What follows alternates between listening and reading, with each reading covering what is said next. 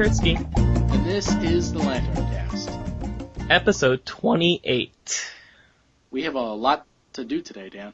Yeah, we, we really do. But, uh, before we get to that, did you want to, uh, break the news to everyone? Oh, yes, we have some news. It was revealed to us, courtesy of Mr. Bryan Deemer from the Comic Geek Speak podcast. Very good show. The artist, yeah, it's a great show.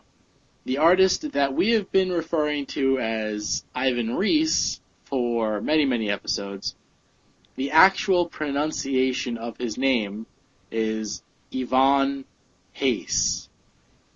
I can practically hear a tear coming down your cheek. I am basically putting out this announcement just to let everybody know, like, if you see Ivan Reis at a convention, you might want to refer to him as Ivan Hayes, or Mr. Hayes, or just Ivan, or Ivan, or however the exact pronunciation is. Or Evian if he happens to be drinking some water. Or the Haste Maker. Yeah, you really don't seem to like this news at all. You seem like, like, Yeah, no, I don't. it's like you were told he died. Like, what's, what's up? Well, you know, like, I am totally into, like, you know, phonetically reading things and sounding them out and whatnot. And this is just like, this is just, it breaks my brain. So, so from now on, I am still going to call him Ivan Reese, but, uh, in case Dan starts mentioning Ivan Hayes, uh, I wanted everybody to know, you know, what he's referring to. So, there you go, folks. Ivan Reese to me. Yeah, yeah, I'm, I'm gonna call him by, you know, his real name. If we, if we happen to get an interview with him someday, then I will actually, you know, refer to him by his actual name. Oh no no no no no no no no no no no no. You're if you're gonna keep calling him by his like fake name, we'll say, you are gonna have to stick to your guns. You're gonna be like like even if he corrects you, you'll be like, Oh that's nice. So Ivan. no, no, because you see, I'm pronouncing his American pronunciation name, whereas he's what from Brazil or something, Something. South American country ish thing. Sure. Yes. So if we're talking to him, then I'm definitely going to, you know, pronounce his name the way that he actually wishes us to pronounce it. But for everything else, it's Ivan Reese to me. God. It's like for you, he's that guy who you make fun of behind his back until you have to actually like be one on one with him. Then all of a sudden you're best friends. I just like the name. I, you know, I like the name Ivan Reese. I like that pronunciation. Well, apparently so does he, because I, I heard the same CGS episode you did, and like, apparently he was all like, "Oh, I wish I was Ivan. That would be awesome, like Ivan the Terrible." Ah, but you know, whatever. Hey, if I could get used to calling Sinestro's homeworld Korugar instead of Kruger like I used to, then I think you can deal with this. Well, you know, like I always knew that it was pronounced Korugar. Uh, one that I had a little trouble with was uh, the Thanagarians. I, I always thought that, that was like Thangarians, but uh, I mean, I, I eventually made peace with that. But this, I don't know. Like Ivan Reese is a great name, and to me, he's Ivan Reese. That's it. Next news segment. Wow. All right.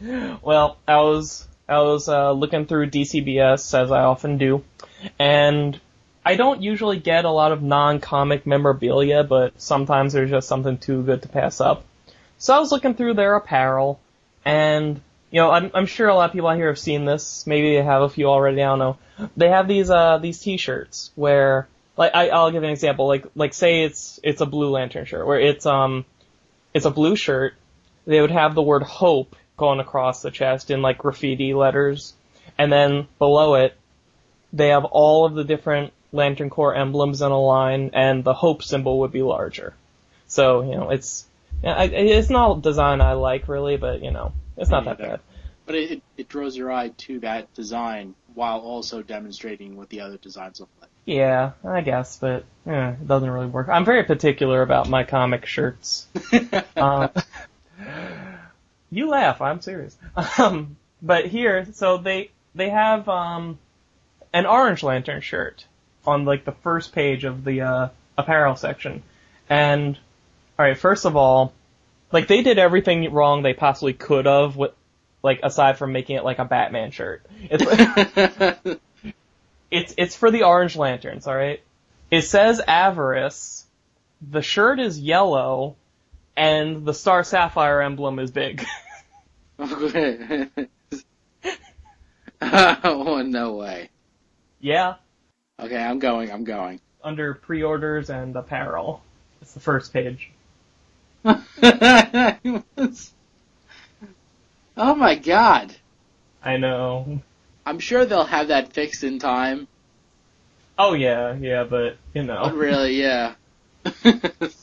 oh, you know, the orange one, I can almost understand the color of the shirt, just because it makes the orange lettering pop out a little more. Yeah.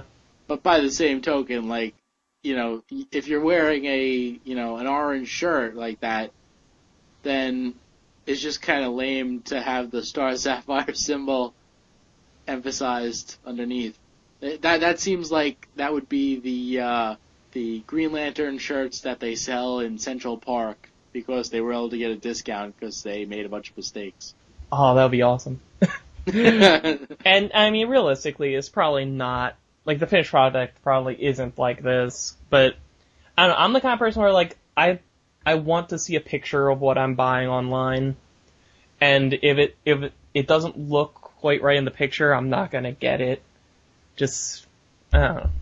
It was weird to me. The other one, and you should love this, in uh our buddies at DC Direct are uh they're continuing to push those little like like six inch tall neon signs of superhero symbols. And they did, you know, Green Lantern and Flash and Wonder Woman and Superman, JLA and all that.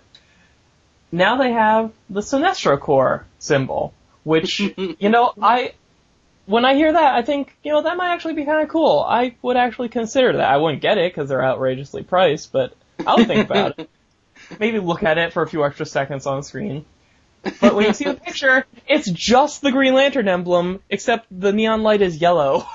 It, Oh, yeah. it's so and and it's still like like like these things are priced at like eighty nine ninety nine, discounted at sixty one nine uh nineteen. They couldn't even use a different design. If next month there's like the indigo lantern and it's the same damn thing, you know, it kind of reminds me of a story. oh god. you know, between the, you know, them not actually thinking about this whole, you know, okay, it's the Sinestro Corps and you're giving us a yellow Green Lantern symbol. Between the shirts that are all messed up in terms of the logo being all weird and everything like that. Something, something just hit me today. So, as, as some people may know, I'm getting married in now two months. And the invitations went out your invitation went out recently, Dan. Yeah, I got that here. But if you remember, like, I, I, I had to like let you know by text message that you were able to bring a date because it didn't show up on the invitation itself. Remember? Yeah, yeah. Yeah. Well, that's not the only invitation that that happened with. It Oh, happened with another one. And there were a couple of invitations that went out where, like, the addresses had, like, typos, like, it said the word three instead of the number three, which caused problems. Oh my god. Yeah. But, yeah, then I thought about it, and it's like, well, what do you expect? Of course there's gonna be typos. It only cost $500 for invitations. oh my god. I know. like seriously, seriously, if you're paying that much money, there really shouldn't be typos. Like, how did you hear about this? Like, like the service or whoever did these? Was it like through a friend or something, or? No, they're like it's a company, not a company, but like a, a small shop, and they've been doing invitations for you know years and years and years. Hey, they Mhm. look they look beautiful, Oh yeah, they do. There's a nice, there's a nice design to them. but I mean anybody that's gotten married, you know that if somebody was supposed to get invited with a date, and you don't invite them with a date, you're gonna cause problems. Yeah. oh man. God, maybe I'll scan mine and I'll put it on the forum so everybody can just show up. you can scan it up on the 6th of December. Oh, Uh, hey, hey, dumb question. Yes. Do I have to RSVP by mail or can I just like tell you now? That depends on what the answer is. Well, I'm gonna go. God. Awesome. Okay. no, no, yeah, definitely you should also respond. Fine, fine. You know, there, there's a stamp on the envelope already. Oh yeah, I know. All you have to do is check a box and put it in the mailbox. I'm not sure if I want that level of commitment. Can I check it in pencil? It has to be. It can't even be in ink. Actually, you need to go get a pen and you need to check it off in blood. Fine. Does it have to be mine? Do you have some weird aversion to hobo blood? Can I go to a Best Buy and just wait for a guy? a hobo at Best Buy. Were you not in the room where when we recorded episode 25? Ah, yes, that's right. Or twenty-five point five. Same thing. Anyway, let, let, let, let, let, let's let's let's just take a break. We'll be back. Hey guys, this is Leroy. And this is Brad, and we are the Comic Tube Podcast. And what makes us awesome? We defeated Skynet. We did? Oh yeah, that's right. No, no, no, no, no. Another reason. You met Sylar and he didn't eat your brains? Oh yeah, I forgot about that. No, no, no. Why else? Because we have higher ratings than Smallville. I thought we had higher ratings than Heroes. No, no, no. All right. No, unlike other podcasts, we focus on comic book movies, video games, and TV show discussions.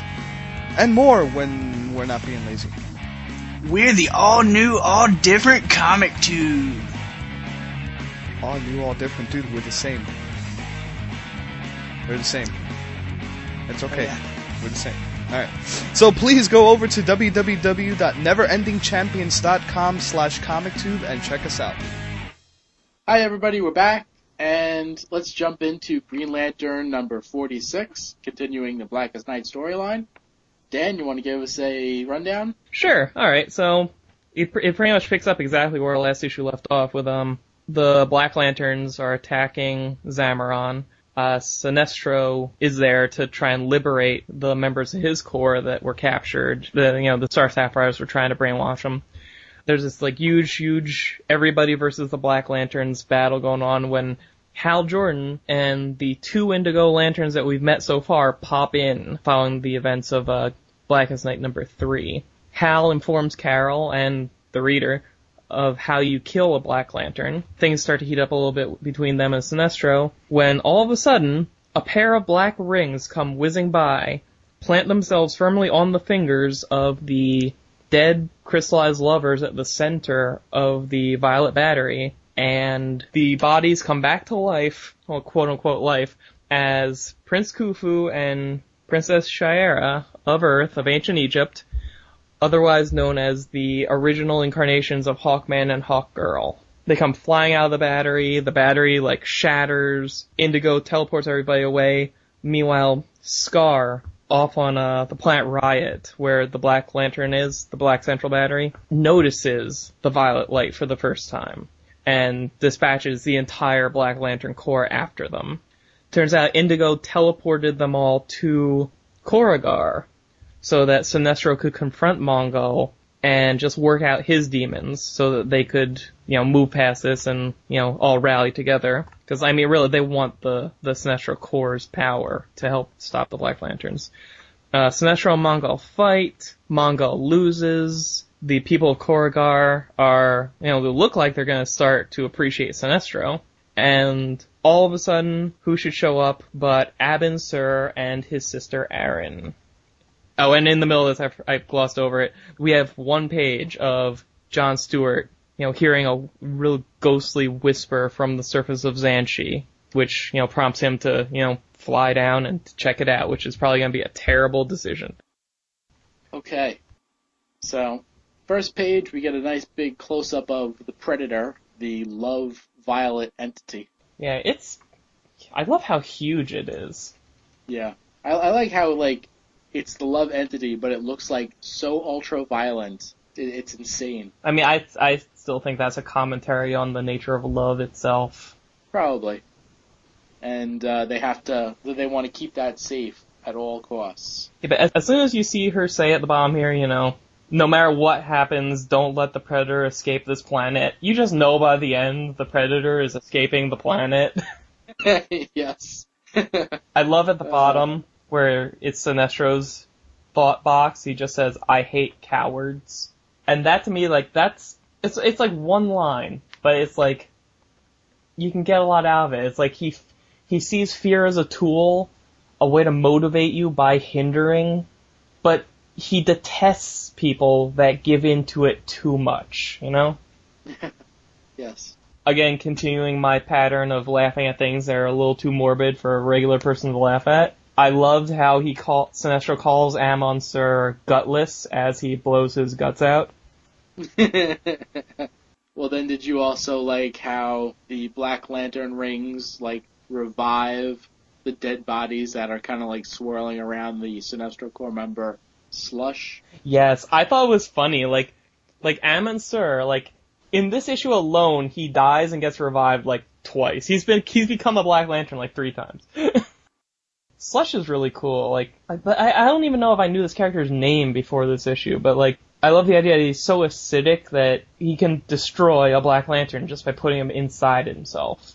Yeah. And I like this notion that like all of these remains floating around him are victims, so they can all be revived. Right. Yeah, that makes sense. It was really cool seeing Sinestro. I think somebody on our board pointed out like almost showing that he cares about his soldiers, or at the very least Right. recognizing that he needs them if he's going to win. Because he's telling Slush, you know, stay down, let your membrane heal, we'll deal with this. Now, I, what did you think about the the title page? Because when it says here, like, you know, warning emotional spectrum detonation imminent, and then it's supposed to be this, like, this huge panel of, you know, Hal and the two Indigos just exploding onto the scene. Yeah. It really seemed like, like, almost anticlimactic. It's like, I expected to turn the page and there would be like this giant flash of light surrounding them, but it's more like they just kind of faded in, you know? They're just sort of there. Well, it's. I think with this particular scene, on the one hand, I can kind of see what he's going for in that, like, you give him the full page so that all emphasis is right on them as they're coming in. But I think, like, maybe there was a missed opportunity here because if it had been just a little bit smaller and you had seen, like, some of the other things going on in the, uh, the area, then you would have actually taken, you know, you would have grasped the full grandeur of their entrance. You know what I'm saying? Yeah. Whereas it was like, it was a little underwhelming this way. Yeah, because they're like you said, they're just there. I like this little, uh, the, the male Indigo Lantern gets sent away, so I'm really looking forward to seeing him presumably pop up in the next Green Lantern Corps issue. I'm interested to see if he starts talking in English to people.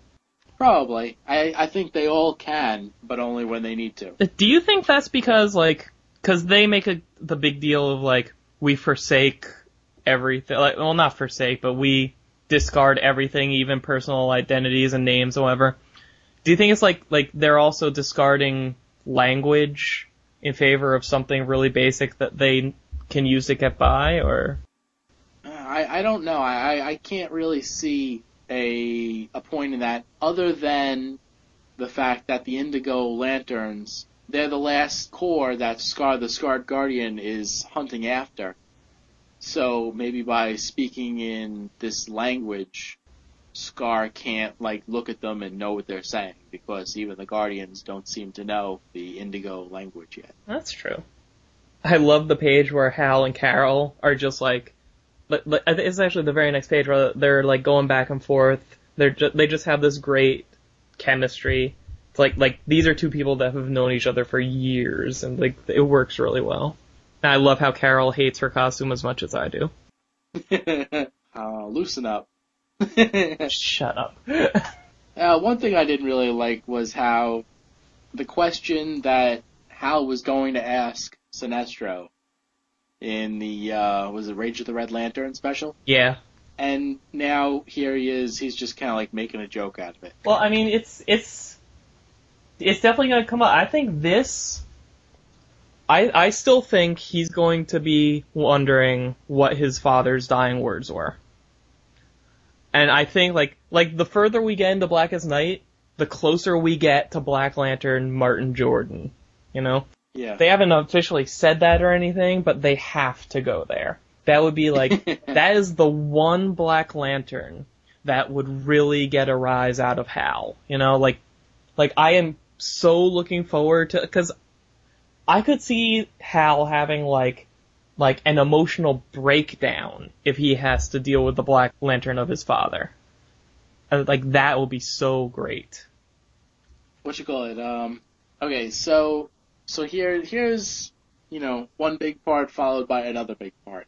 You have the Indigo Lantern, Indigo One, talking to Sinestro, and she says to Sinestro, "I am not a Star Sapphire. I am Indigo One, and before his death, Abin Sur told me I could trust you of all Green Lanterns." though I am obviously aware your circumstances have altered. Uh, to which he replies, What do you know of Abin? And they're cut off by a black ring. But, like, right there, this leader of the Indigo tribe, or, you know, Indigo One at the very least, knew Abin Sur. So, I have a theory on this, but I want to know if you have any ideas. Are you gonna try and like like oh no that wouldn't work. I was gonna be like, are you gonna try and make her Natu's mother somehow? But that's completely different. Well, actually. Oh. God, are you? Listen, I still believe that Arin, Arin Sur, who is Abin's sister, is Natu's mother. hmm But now, like, I'm kind of wondering if, you know, like, to become an Indigo Lantern, like, they say that you have to, like, you know, shed all other world, you know, all worldly possessions and things like that. Well, what if, like, it's the kind of thing, because we, we also know that Blue, um, you know, Hope, is very spiritual. So, I mean, like, when you have all these spiritual references and things like that, it's not that big of a leap to believe that for compassion you would have to die to be turned into a, a indigo lantern. Like you have to die and be resurrected to be an indigo lantern. So if that's the case, then you know it could very well be that this our you know this indigo one could be Arin after she had died, you know, turned into a an indigo lantern. So like this is like her soul taking physical form again, Right. and like her corpse from the first time around is being used as a puppet. Yeah. Because like, you know, you're you're you're shedding all of your worldly possessions, you're getting rid of your body, and you know, you're getting a new, you know, indigo lantern body, which is similar to your body, but, you know, the coloring's off. Cuz I mean like if if you look at it, you know, you look at Indigo 1 and you look at Arin and they do look similar. Like, you know, the hairstyle is, you know, kind of similar the you know the the shape of the face is you know fairly similar. Everything's pretty similar except for the face, which is like you know bluer or something like that. Or, you know, it's more purple or indigo-ish. But uh, and Abin Sur told Indigo One that of all people, you know, she could trust Sinestro. So I mean, like usually they they build on things that are already back, you know, in in uh, history, Green Lantern history. So now, if it's not Soranik's, you know, mother, if it's not Arin Sur, then who else could it be that Abin Sur had, you know, met somewhere along the way and had, you know, a big enough impact to say that she would be able to trust Sinestro? Well, I mean, it's. I don't think it necessarily has to weave in with that, because I mean, it, it could be as simple as, you know, he kept searching out aspects of the prophecy, and he came across her, and, you know, he helped her out, and that set her on a new path. And maybe, like, during that or after that, she found him again, and he told her, like, look, you can trust, if not, if I'm not around, you can go to this guy. He's my best friend, he'll help. Mm, I mean, I understand the circumstances that you're saying, but Because I mean, there's still a lot of time of Abin Sur's life that's not accounted for. You know, something somebody on the forum said. Um, I don't know how to say this name. Golferia, maybe. He said in the thread for this issue. Um, speaking of Natu, we still don't know who her mother was, do we? Have they established that Sinestro's true love was Natu's mother? And I was trying to think because I don't think they ever came out and said that Arin Sur was Natu's mother. Like they've they've come out and said that Sinestro is her father, and that Sinestro's lover was Abin's sister. But they like we've been connecting that third line ourselves. So maybe it's not. yeah, but I mean, the woman in the pictures, like they made a point of not showing her face in the Green Lantern Corps issue, where they had the flashback, you know, Sinestro's f- flashback. They, you know, they they don't show her face, but they do show her skin tone, and it's either going to be a, you know, a Korugarian or a Abin Sur's Racian. yeah, that's what they're called. Yeah, well, wait, what are they, what are they from? Uh, Un- Ungarian. Yeah. I don't know. I still say that they wouldn't have gone to the trouble of hiding her face at all those panels in Green Lantern Corps if it was just some character we had never seen before. So I'm still ho- I'm still holding out hope that it might be Katma, and this is all misdirection. You know, that interestingly, I I just uh, thought about it. Korugar and what is it? Ungar? Something like that. Ungara. Oh yeah, Ungara and Korugar. Fairly similar sounding. Are they anagrams of each other? I don't think so. So let's let's talk about what I think was the big deal of the issue for most people. Right. That is, well, you first of all, you were right. It is the Hawks, which you Right. know, thank you DC for not making it Cal and Carol through time travel. um, That would have been horrible. I know, that's why I expected it.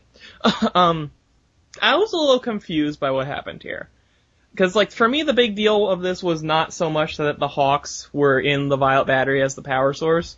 Mhm. It's the fact that the way I read this was that when they fly out, the central battery exploded. I mean, am I misinterpreting that? Cause, cause I mean, it looks like it exploded, Yeah. that shot on the fold at the bottom where energy is ripping across the planet. I'm like, oh my god, is are they blowing up the whole planet? And then they get to Korugar, and I'm like, what? Wait, why the hell does Carol's ring still work? I don't understand because I mean, we see the Predator get loose, so I thought the way they were gonna go was like, okay, they're gonna have this core fall, like there will be no Violet core in power but the Predator is still there and can merge with Carol, so they'll still have one Violet Lantern that way. No. I'm I'm I'm just confused. Okay. Well, well, first off, um, in Green Lantern Corps, we still have Miri, who's you know on a mission with uh, Crib. oh, that's yeah, yeah. So they're not going to wipe them out completely.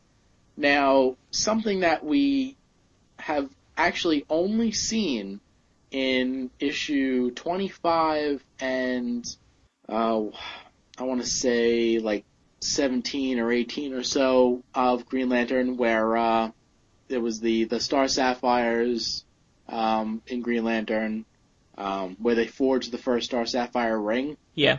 it was only in that issue, that last issue of that storyline, and Green Lantern 25, that we've actually seen a personal Violet power battery.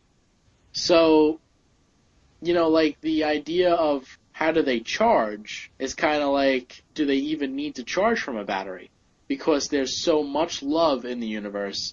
You know, like certain cores seem to, you know, get their powers differently like the uh, the Red Lanterns, you know, all they have to do is like kill somebody, and their blood will basically recharge their ring. Yeah. But it's almost like why have a central battery? Okay, even if they don't have to recharge, the fact that they have this massive central battery with these two crystallized lovers in it, it made me think that at least like, well, maybe they're drawing power from this directly. In which case, that was still like, okay, when you remove that power source, as they did here, wouldn't the rings still like go dead? Well, okay. If they're all charging directly from the main battery, and that battery goes dead, then one of two things is going to happen. Either their energy draws directly from the battery, and as soon as the battery goes out, all the rings go dead, which is not the case here, obviously. Or their rings are going to work like Green Lantern rings work, and the ring itself is going to store a certain charge, and when that charge is up, you know, it's not going to work anymore. So, you know, you have those two possibilities, you know, or like I said, you know, you, it could be that if you're in the presence of like a pure love, like that'll recharge your battery. You know, maybe that that heart tether thing works to recharge the battery also. I don't know. And I remember there was a it, during the war, uh, I think Boodikka's or Boodikka's ring ran out of juice, and you know while they were freeing the ion entity, just being so close to it, you know, it brought her ring back online. So as long as the predator exists, they could still like cop charges off of that too. Right. That's a good point. I don't know. The whole thing just like it was a little weird to me. Yeah. Well, I, the other thing that was weird to me was after that, after the battery explodes, look at how you know fast the numbers go up on the uh, the percentages. Yeah. It goes from like sixty three point two four to seventy one point four two. So I mean, like you know, how many of these people actually died? Yeah, I saw the um, next to the 71.42, that little yellow creature. Uh, at first I was like, what the hell is that? Then I realized Carousel is there. so, Yeah. So it's yeah. her dog. But did she live or did she die? We don't know yet. I don't know. I almost expect them to keep around the Sinestro Corps members that we recognize. I think, yeah, I think that's probably a safe bet. And I don't think they're going to get rid of, you know, all of their Star Sapphires just yet. Oh, as long as Miri's alive, I'm fine. Yeah, same here. Oh, in the uh the panel right below there with the Guardians, did you notice Ash and Saard are green are uh, Black Lanterns now? Yes, yes, I did notice that. I was like, oh. Yeah, they're standing in front of the, you know, the main central black battery, and yeah, it confirms that they are definitely indeed Black Lanterns right now. But it also lets us know what actually happened to the Guardians. They're no longer on Oa. They're actually here, and they are still alive. Yeah. It it looks to me like I mean just because they're all there, they're all still alive, and they're all right in front of the Black Central Battery makes me think like maybe they're being saved for one last big sacrifice to I don't know force a door open or something. Just just throwing that out there. yeah, it's a possibility, although, well, I think that they'll definitely keep a couple of Guardians around, but Well, technically we have two somewhere else. yeah, the so. two good ones are That's that's something else I liked when Hal and, and Carol were talking to each other. Like we get to see that Hal still trusts Ganthet. That he's like, I told you how many times have I told you not to trust a Guardian unless it's Ganthet. Like that was that was nice because the last time they saw each other, it wasn't really it wasn't really the best of terms. Not really much going on with uh, reforming. Yeah, yeah, no, but what a surprise! John Stewart doesn't get a lot of page time. well, wait, isn't like the next issue or the issue after that like completely nothing but John Stewart? That's what they're saying, but I won't believe it until I've read the entire thing and closed the book. Because until that's done, they still have the time to pull it out from under me. Like at this point, I half expect them to give us a John Stewart solar, solo series and have the entire story be just like John goes to the bathroom and Hal has to take care of something. Uh, that's awesome. Was it? Do you think it was the planet itself whispering to him in all like creepy horror movie little girl voice, or was it like? Because we saw Katma fly off into space in Green Lantern Corps last time. Could she be down there? yeah, I don't know.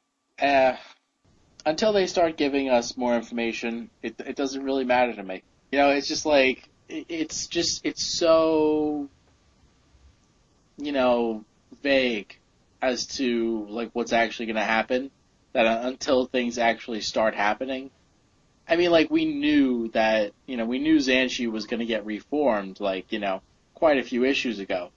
You know when uh, you know like what was it, Blackest Night number one, where the the rings just started like pummeling the rocks. That was uh, I think it was like uh Doug Mahnke's like second issue on this book. I think. If you look really close to John's eyes, they have Black Lantern symbols in them. It's so tiny, but I just saw it. Sorry. yeah, yeah. I, I figured that was the reflection of the planet. Oh, maybe it is. Uh, so the uh, Indigo One transports the main players from the Green Corps, the Star Sapphire Corps, and the Sinestro Corps to Korugar. Uh, power levels are down to 43%, and empathy is restrained. Um, I have no idea what that means. Me either, but, but like, they seem to be playing up this idea that real compassion, like genuine compassion, is a lot less common in sentient life than any other emotion. So like it looks like like they don't have these giant stores of power. Like they they're a lot more limited. It's like they're they're constantly running out of power based on what they do. I'm wondering if empathy restrained means that they aren't going to be able to absorb, you know, yellow light or green light or whatever, like they have been able to. And what would have restrained it? I mean, Lack of energy. Like maybe you have to be like over 50% to be able to handle absorbing other people's energy. oh, that's true. Hmm.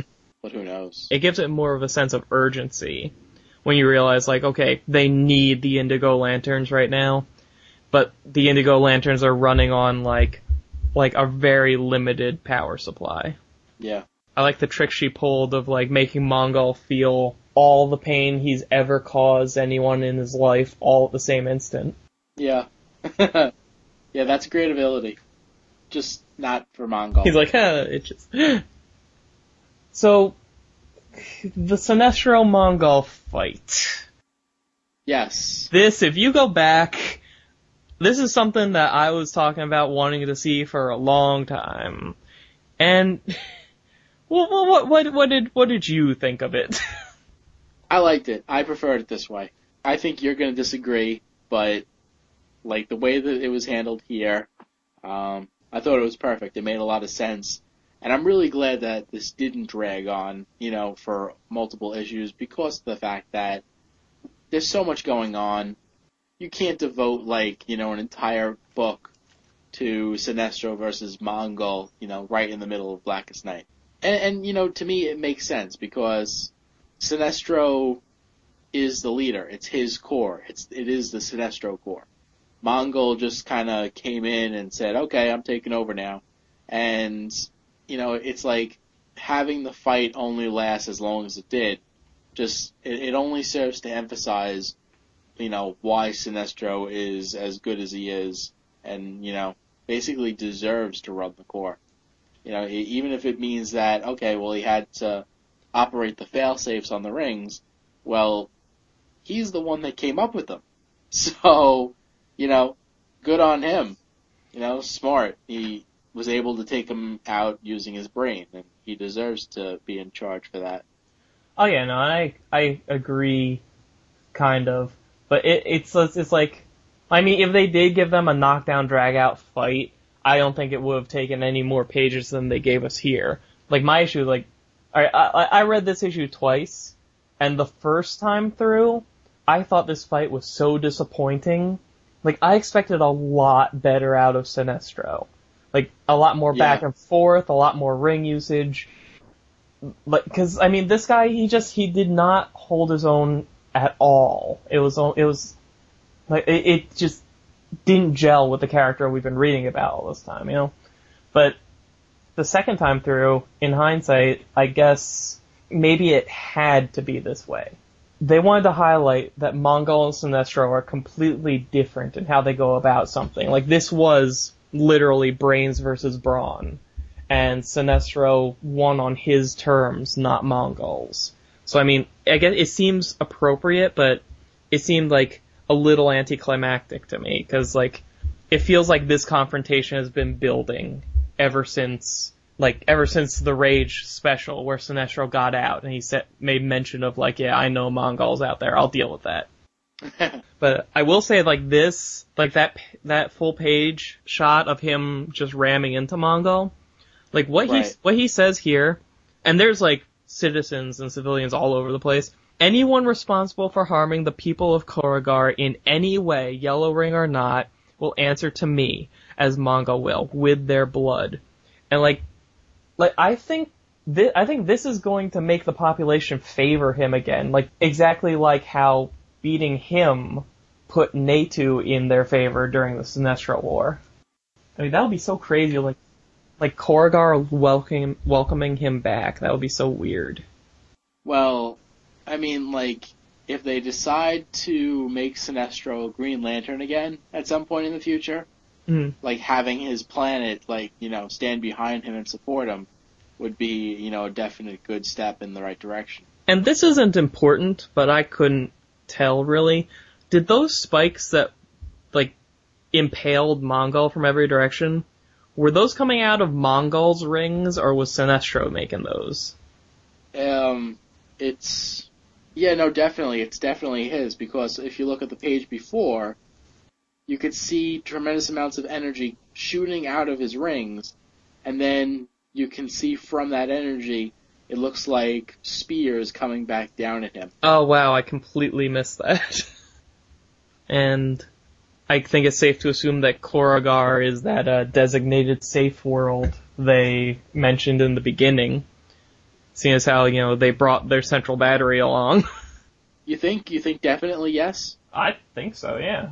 I don't necessarily know. I, I don't automatically believe that. Really? Where, like, where do you think they wanted to go? Could be uh, what is it? Ungara, Ungar, Hmm. the uh, the homeworld of Abin Sur. Yeah, but I don't know. I, I mean, at the same time, like at the beginning of this issue, he puts out the call to you know anyone who can to leave Qward, where the Central Battery was, and go to you know their backup home base, wherever that is. And then here they show up on Korugar with the Central Battery. Like, why wouldn't you take that directly to your new home base? Maybe he has multiple ones. Well, he does, but oh, he does? yeah. Remember the one in the war? I know, I know, I know, I know. I know, that's what I was getting at. Oh, shut up. I like how he deals with Mongul. yeah, that was a little nice bit of irony. Yes. And not to mention, like, now we don't have to deal with Mongul as a Black Lantern. Yeah, that's like nice and torturous. Like, and when the dead no longer rise, you will join them. And then Abin Sur shows up. Yes, then Abin with Arin, his sister. His sister and most likely Sinestro's wife and mother of Natu. Sinestro's baby mama. Yeah. It's interesting irony because they crash land on Korugar in a Black Lantern spaceship. How do you kill a spaceship? I, I wonder if it's like the uh, scrapped together parts of Ranx. Oh, that would be cool. Um, some people have brought up on the forum that when Abin Sur is looking at, you know, our four heroes here, Sinestro is in like bright yellow. Now, I think you had a decent theory on that one. Oh yeah, like I think the gist of it is, and I said pretty, I said this exact thing on the forum, is like, how can you really master an emotion if you don't feel it really strongly yourself? Because I mean, I mean, Sinestro believes that fear is a vital tool to keeping order. He would probably be afraid to see a universe where fear wasn't already in check. So I mean, like, I do think Sinestro is more fear centric, but that doesn't necessarily mean he has to be terrified all the time. I mean, a lot in the same way, like, like Indigo One, she's full of compassion, but that doesn't mean she's like playing nursemaid to people. She's going around, she's beating the crap out of everybody in sight with her staff. And like Carol's not like trying to make out with everybody. She's still, I mean, you know, it's it's it's not as like as simplified as that, you know. Right. Like Saint Walker right now, they're still presumably fighting the freaking Orange Lanterns on Odym, which I, I want to see it. And like his, his power is hope, but is he is he standing there, you know, kind of with his hands folded, hoping that the conflict will be over? No, he's out there like punching stuff. So it's it's that that's how that's my take on the whole thing. Okay. I'll buy that. What why would you think? I don't even remember what my explanation was. Yours is much better though. Oh, good.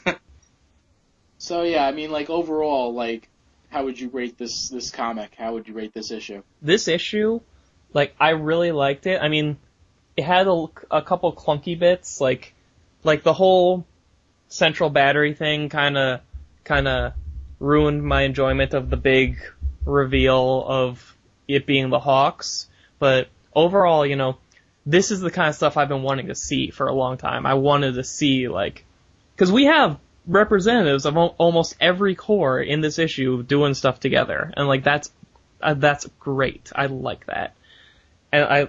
I ch- and there was like some really good dialogue, some really good character interaction. So like I would definitely say like yes, this is a really good issue, really good issue. Yeah, no, I I, I am in complete agreement with you. Um, I hear a butt coming. No, no, not at all. Like the art was great. Uh, it had a whole bunch of like like little you know hints for you know this and that and things to come, and we got a bunch of really cool fight scenes that didn't go on too long. I, I mean, like this was this was pretty much like a perfect ep- issue for me. And it's actually I'm I'm looking forward to next issue, not only because it looks like it's gonna spotlight the Red Lanterns, but because, you know, we found out that Abin Sur knew Indigo One. And Yes. here they're both right here now, so we're probably gonna get some cool insight, even if it's just hints to that like that relationship next time around. Yes, that would be cool. Or even in the next issue of Blackest Night, because these this book ties into that book so seamlessly, so it might even be there. Um, yeah, the the last note I had on this thing was that uh, well, first I love the ship. Uh, this the, the last page here it reminds me of the Wanted Hal Jordan arc, where he had this dream of his origin, where instead of giving him the ring, Abin punches him, and the, him being Hal, tell, saying that Hal's not worthy of the ring. At the time, you just take it as you know, it, it was it was more about the plot they were doing in that story arc about Abin's son. But you know, it, it could have been foreshadowing for this, you know, because I mean, Abin Sur as a Black Lantern, like that's one of those dead people that's going to try and push Hal's buttons and might be able to do it to some degree of effectiveness. Good catch. Hey, which cover did you get? Which cover did I get? I got the, uh, I think I got the regular cover. You got did it have like Mongul bursting through a wall? No, no, I think that was the, uh, the variant cover. Okay, because that one, the Mongul one, with like Sinestro and Hal just kind of like, whoa, that was the only one I ever saw the image for. So when I opened up my DCBS box and I saw like the one with like Sinestro, Hal, and Carol, I was like, oh, cool. I didn't get the crappy looking Mongul cover, but it's like the more I look at this one, the more I find like little bits I don't like about it. Like Hal's arm looks twisted and their feet are weird and I don't know. It's like somebody gave Hal a wicked and doom burn.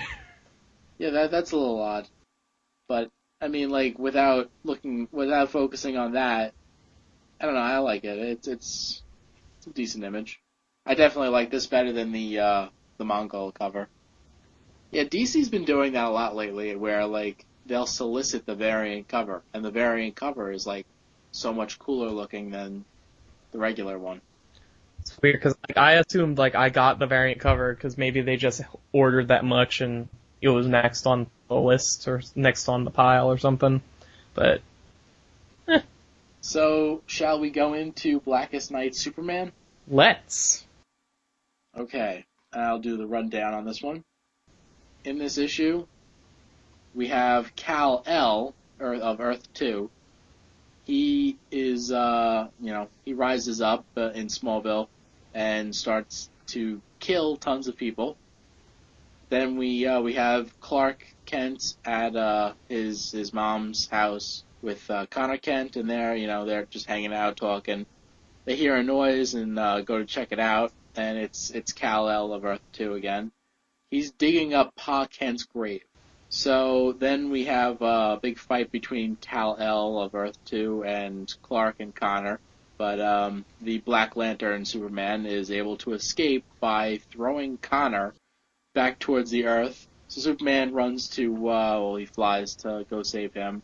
The Black Lantern Superman flies off and escapes, and you know we see. Then also we see, you know, back in uh, Smallville, Black Lantern Lois Lane kidnaps Ma Kent and uh, you know wants to use her later to draw in and uh, elicit more emotional uh, responses from Superman and Superboy.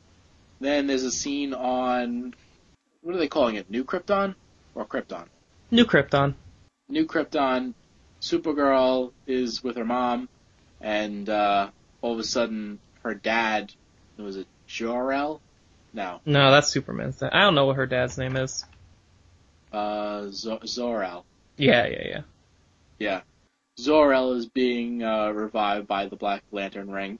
Close on that, and you have uh, Superman and Superboy flying into the middle of town to try and find Ma Kent, and they there they find her in the hands of Black Lantern Superman and Black Lantern Lois Lane of Earth 2.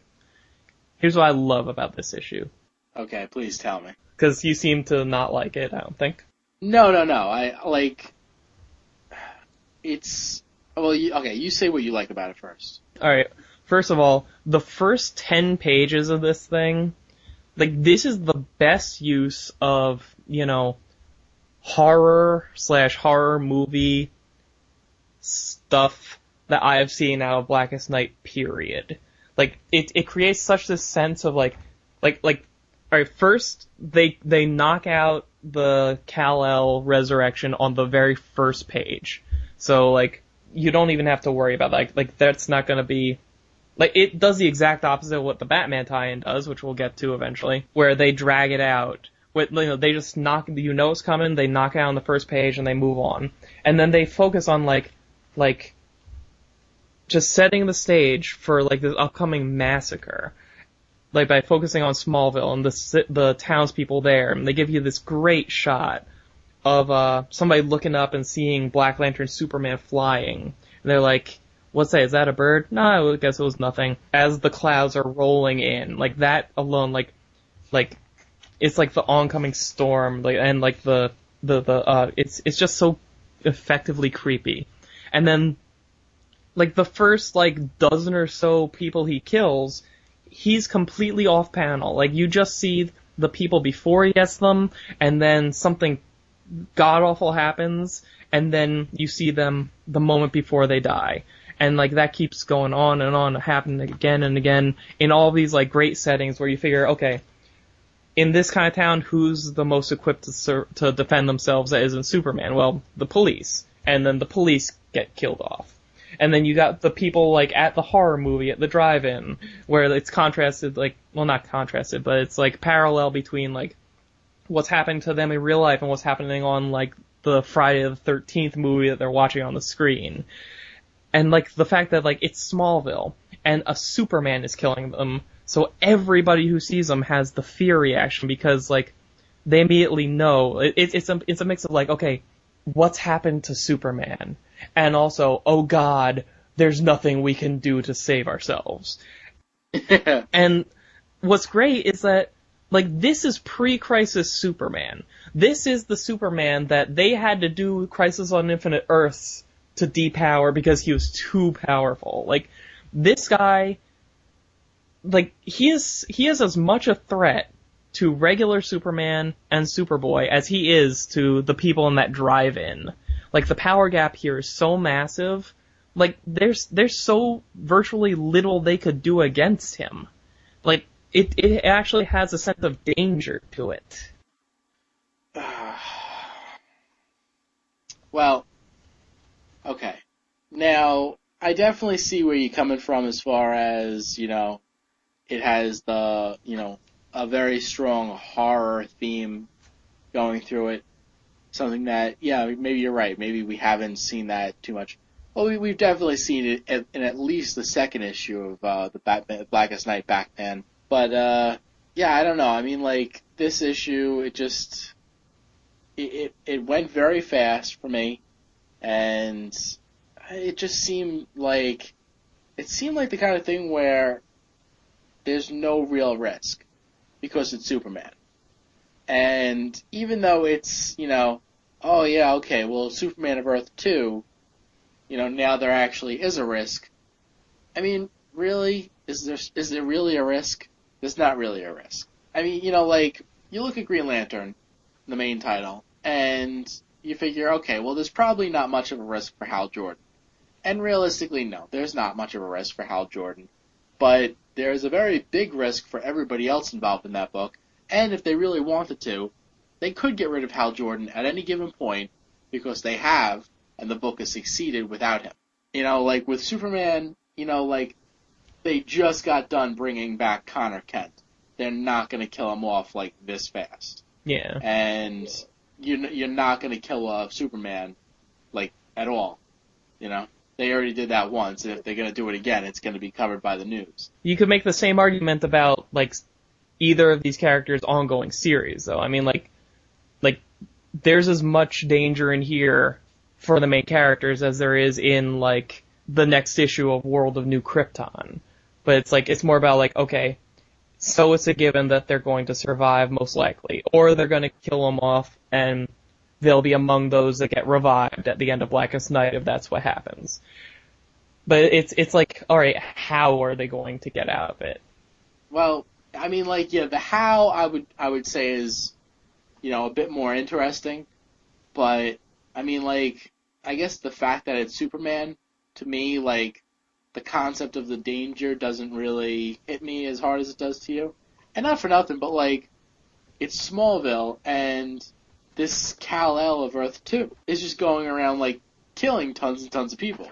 So I mean, you know, is Smallville, you know, going to notice the difference, you know, once Blackest Night is over. And I mean, like, you know, it would be great if, if it did. If, like, Blackest Night ends and somebody makes, uh, you know, like a quick reference here about how they're looking for, you know, a new sheriff. Or, you know, oh, well, yeah, ever since that, you know, whole, you know, Blackest Night thing, there's nobody going to the drive-in movie theater anymore, and now it's closing, and blah, blah, blah, blah, blah. But you know, I think it's I think it's going to end up being just the kind of thing where okay, a bunch of people died, but there's so many other people in Smallville that it's not going to matter, kind of thing. Yeah, I'm always amazed at how big Smallville is because I picture like this really little town, and it's like a city in the country. Yeah, everybody makes fun of it for being like this hick town, and it's got like you know more people than anywhere else. One thing I didn't like was Black Lantern Lois Lane Mm. can just like toss around Krypto. Yeah, I hated that. I love Krypto. I, I apparently have a soft spot in my heart for like superpowered animals. I did not realize this about myself. Maybe Rage Kitty will show up and help him. That'll be sweet. Yeah, and that's like the like my dislikes for this issue are like based along the same lines as my likes because like like I'm sorry, Black Lantern Lois Lane is not threatening to me. and, and the same thing, like the whole the Supergirl thing too.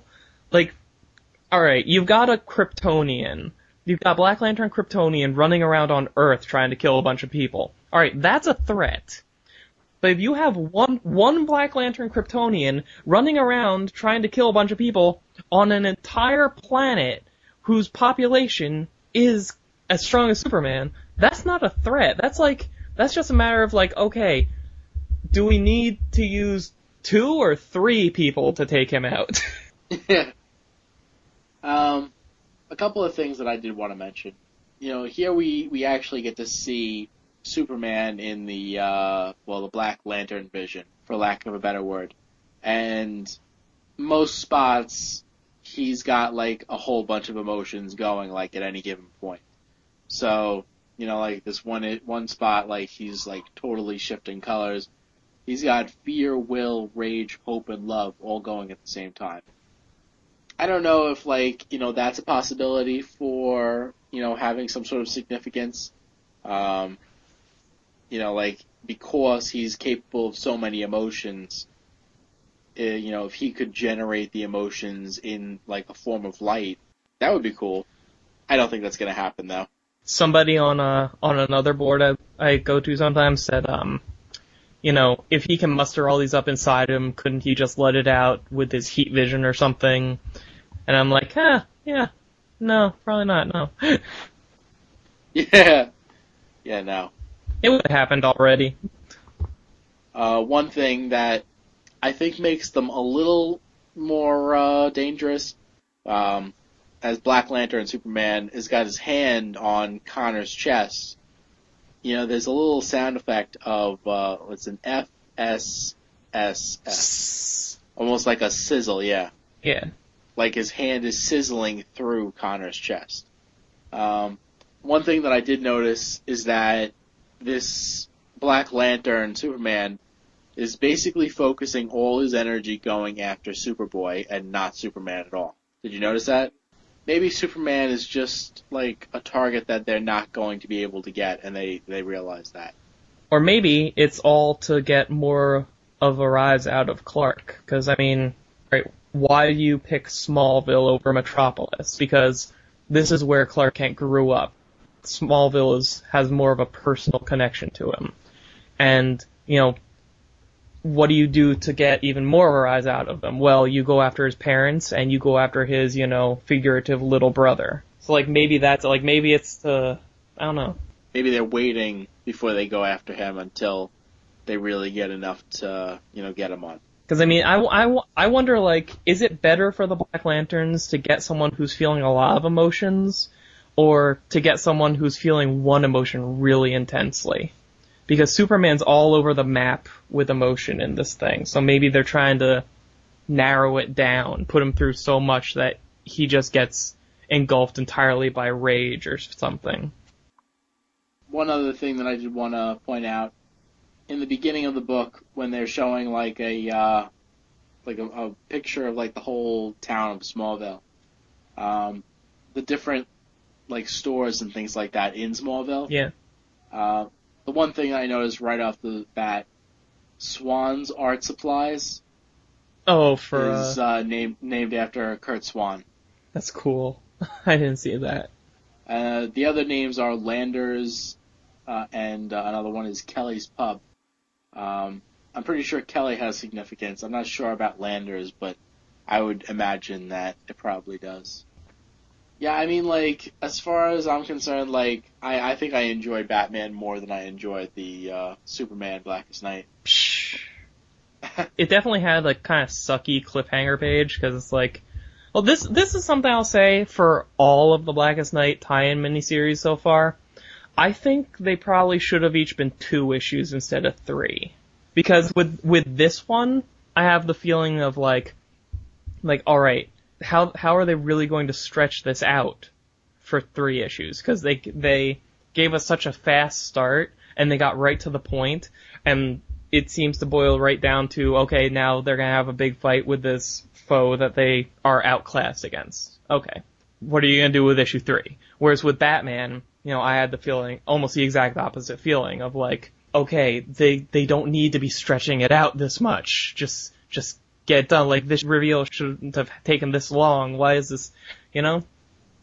Well, um, you know, like the thing that I thought was uh, with Batman, Batman number one, the Batman Blackest Night number one.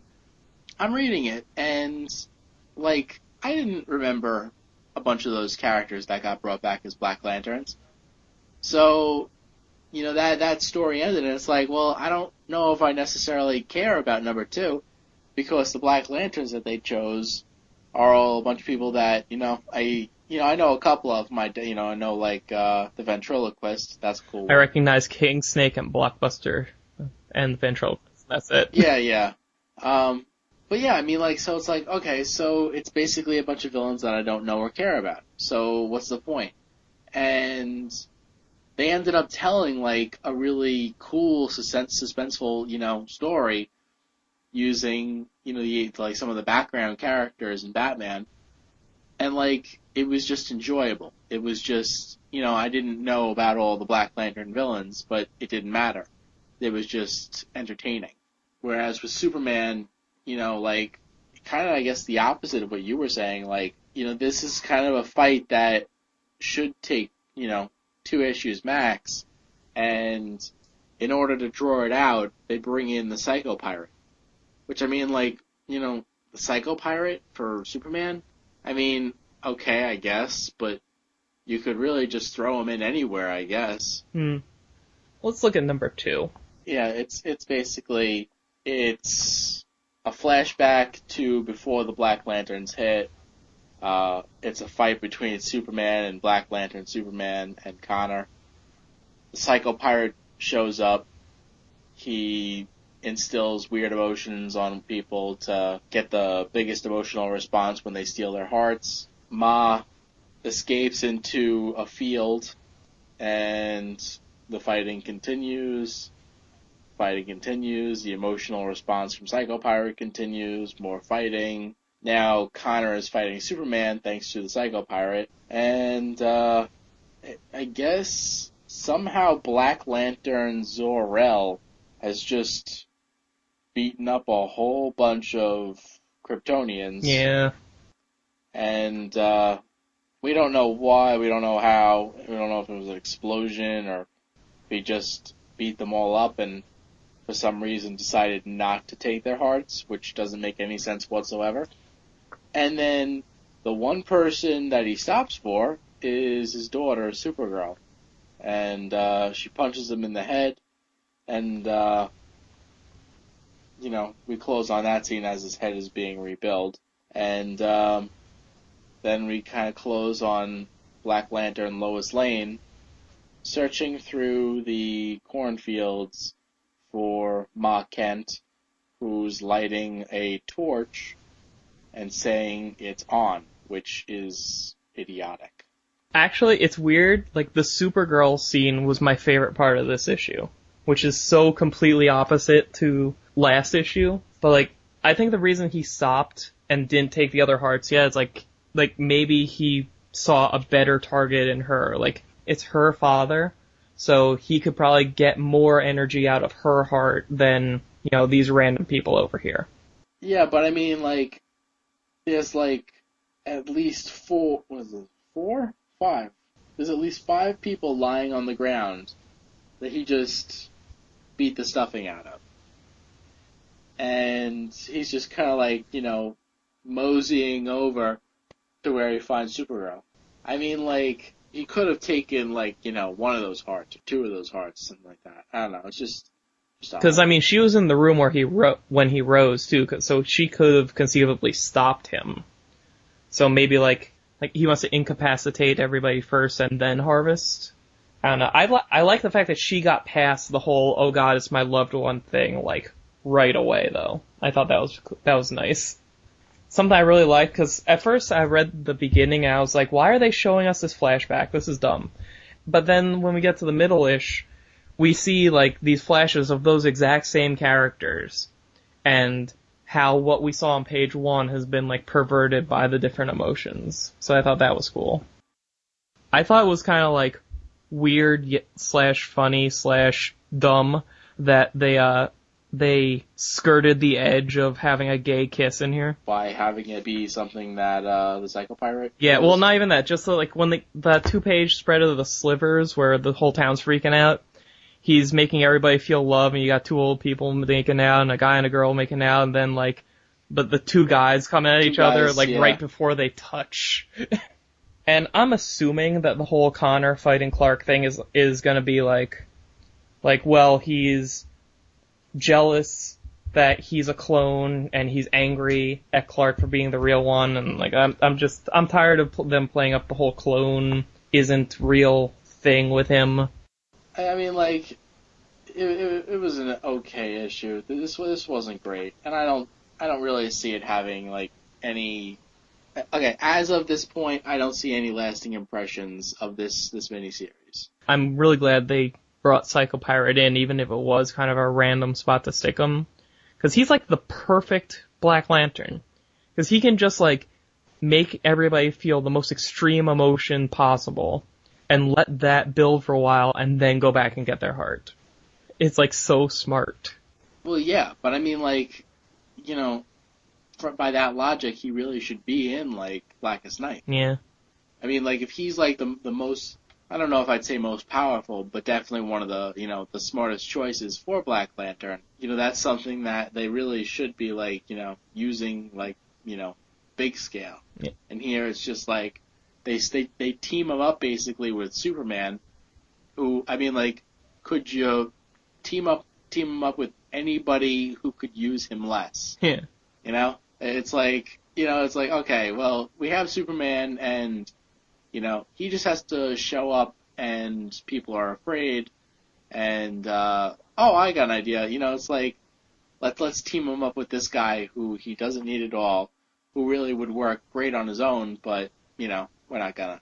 They are connected through Alexander Luthor in Infinite Crisis, but Yeah, but mm, yeah. I don't know, issue two was was not as good as issue one, but Yeah, no. I, I I mean like I'm very curious for issue three. Uh, I'm I'm hoping that you know issue three will like tie it all together and make me say it's like oh okay this is really good. I don't think that's gonna happen, but I, I'm hopeful. I'm predicting a uh, full page splash of Ma Kent like bitch slapping Black Lantern Lois. and breaking her hand in the process. Or, or regular Lois showing up and like running over Black Lantern Lois with some sort of vehicle. Because they were waiting on her for dinner or something, weren't they? Oh, that's true. Yeah, that's a good point. That's actually a very good. Either a car or they're in a field, so it could be a wheat thresher or something. Um, okay, so uh, what do you say we uh, take a break, and we'll come back with the closing and the update on my Red Lantern power battery. Ooh, okay, let's. Be back in a minute.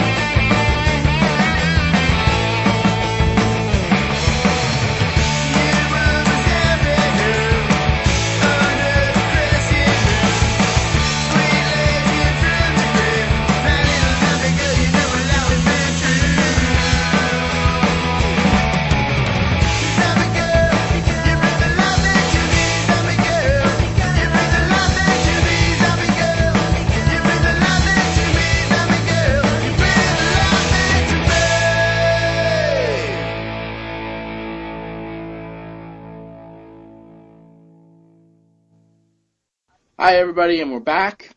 And uh, I have a status update for my Red Lantern power battery, Dan. Oh, it's it's been a couple a couple episodes, hasn't it? Yeah, I, I guess it has actually. So how how many uh cats have you gone through? yes, no, no blood will actually be used in the uh, the creation of my Red Lantern. You sell out. Uh, as yeah, well, as I had mentioned last time, I had picked up a couple of balls Well, yeah. Haha. Well, I stuck with the the larger ball. It's like an eight inch diameter ball. Um, it's acrylic. It's like a, a light cover, but I happened to be in a dollar store and they had like this little Tupperware container, which like is going to work perfectly as a base, even better than what I originally had.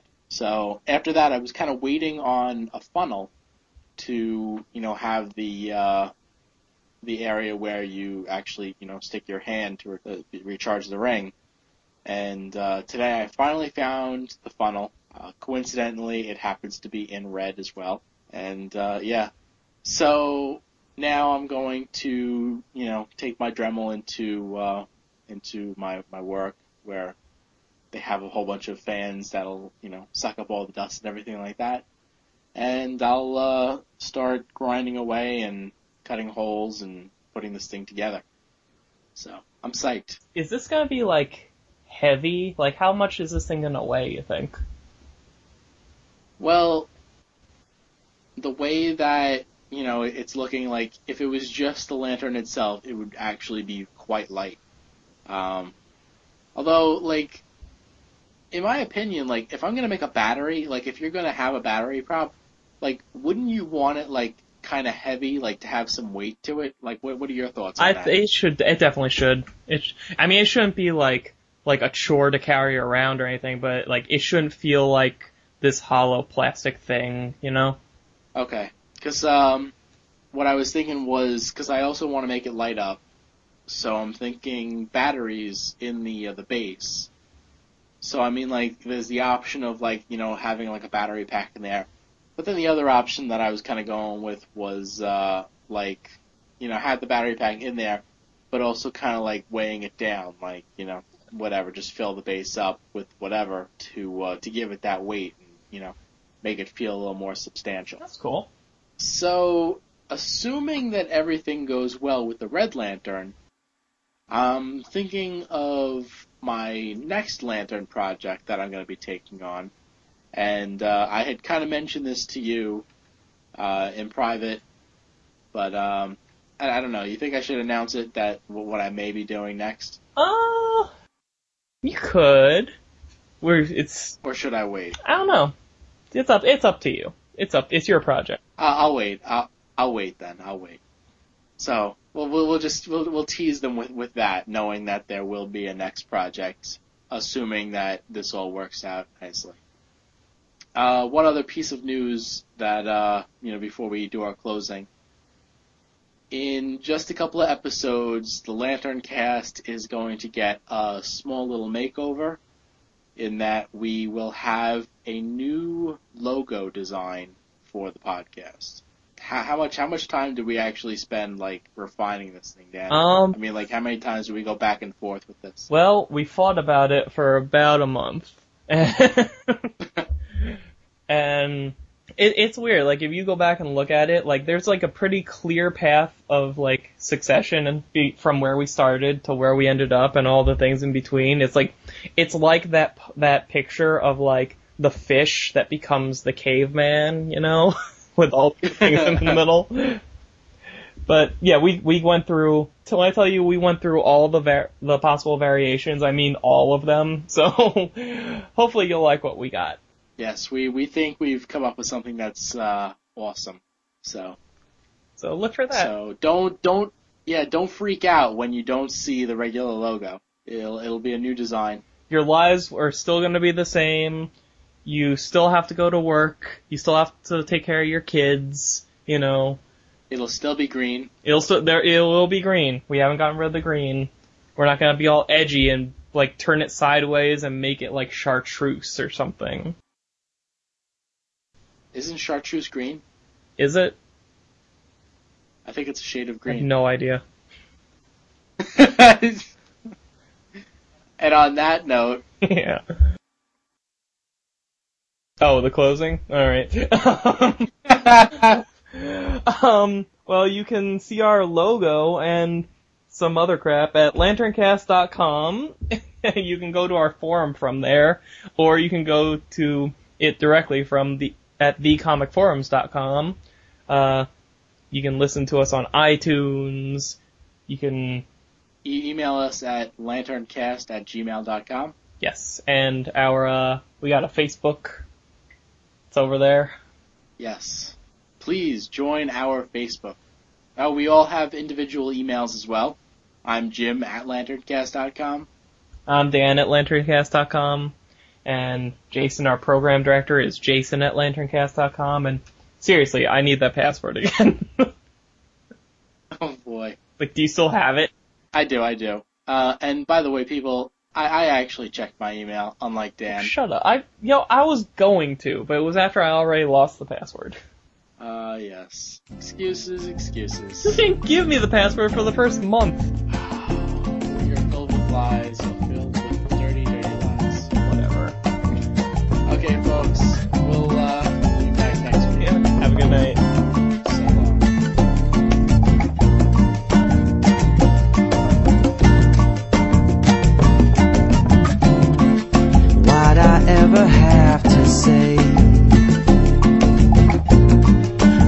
of shame? Words I should never say again. Why'd you ever have to read between the lines?